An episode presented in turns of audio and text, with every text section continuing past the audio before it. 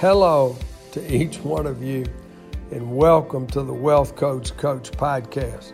I'm Rob Saunders, and together I know we will learn how to escape the hamster wheel, why we need to change our concepts, and who we can discover true happiness with. Wow, that's a lot of adventure. So let's let today's adventure begin. Hi, welcome to the second podcast this week. You know, I loved for 10 years, I've loved the title Concepts Govern Behavior. Change your concepts, change your destiny. Now, the overall name of this series is It's All in Your Mind. Now, the next podcast after this, I'm going to share with you how the Lord reconfirmed that to me on, uh, on April 14th in a very special way. But let's just start forward with this podcast.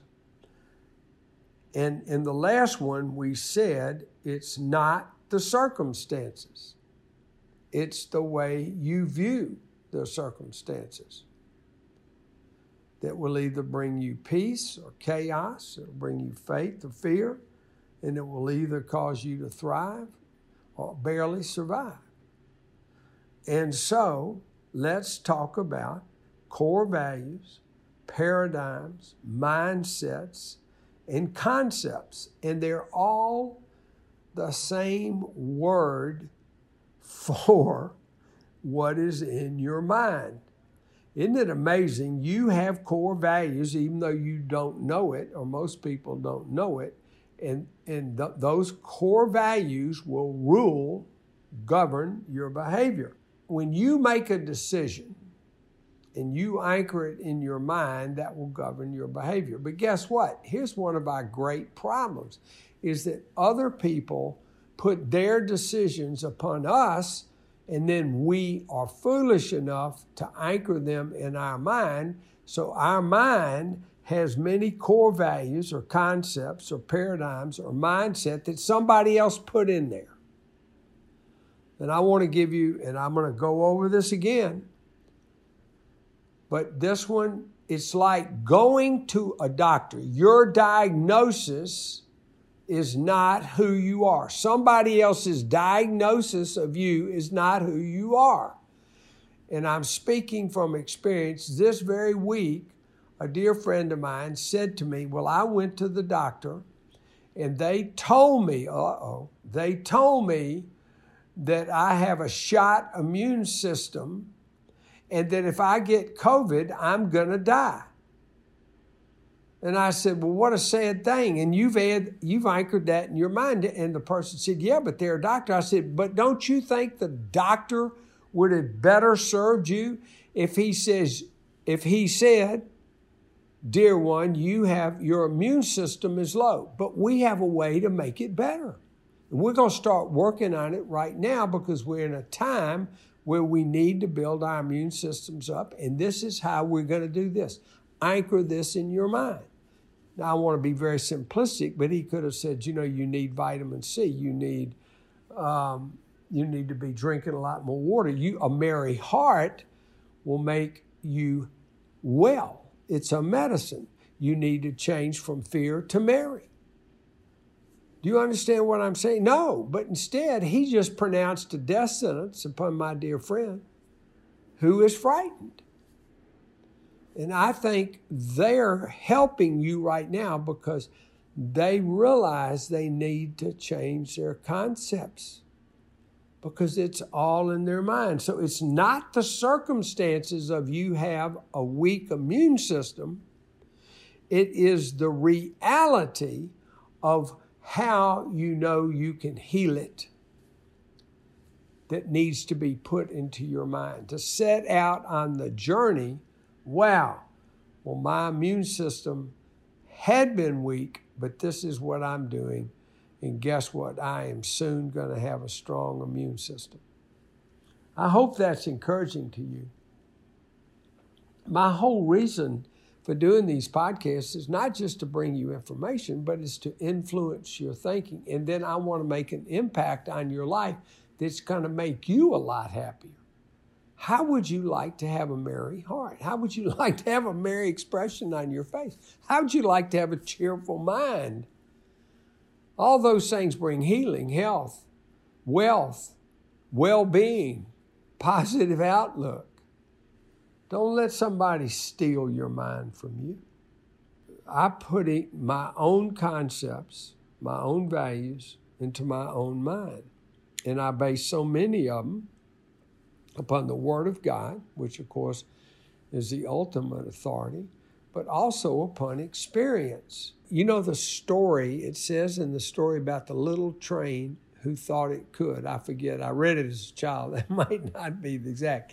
But the little train huffed and puffed, and could he make it up the mountainside? I can remember that little children's book. I wonder if you have one. But if the train thought he could, eh, you know, they made the train pretty alive, then it could. And if the train thought it couldn't get up the hillside, then it couldn't.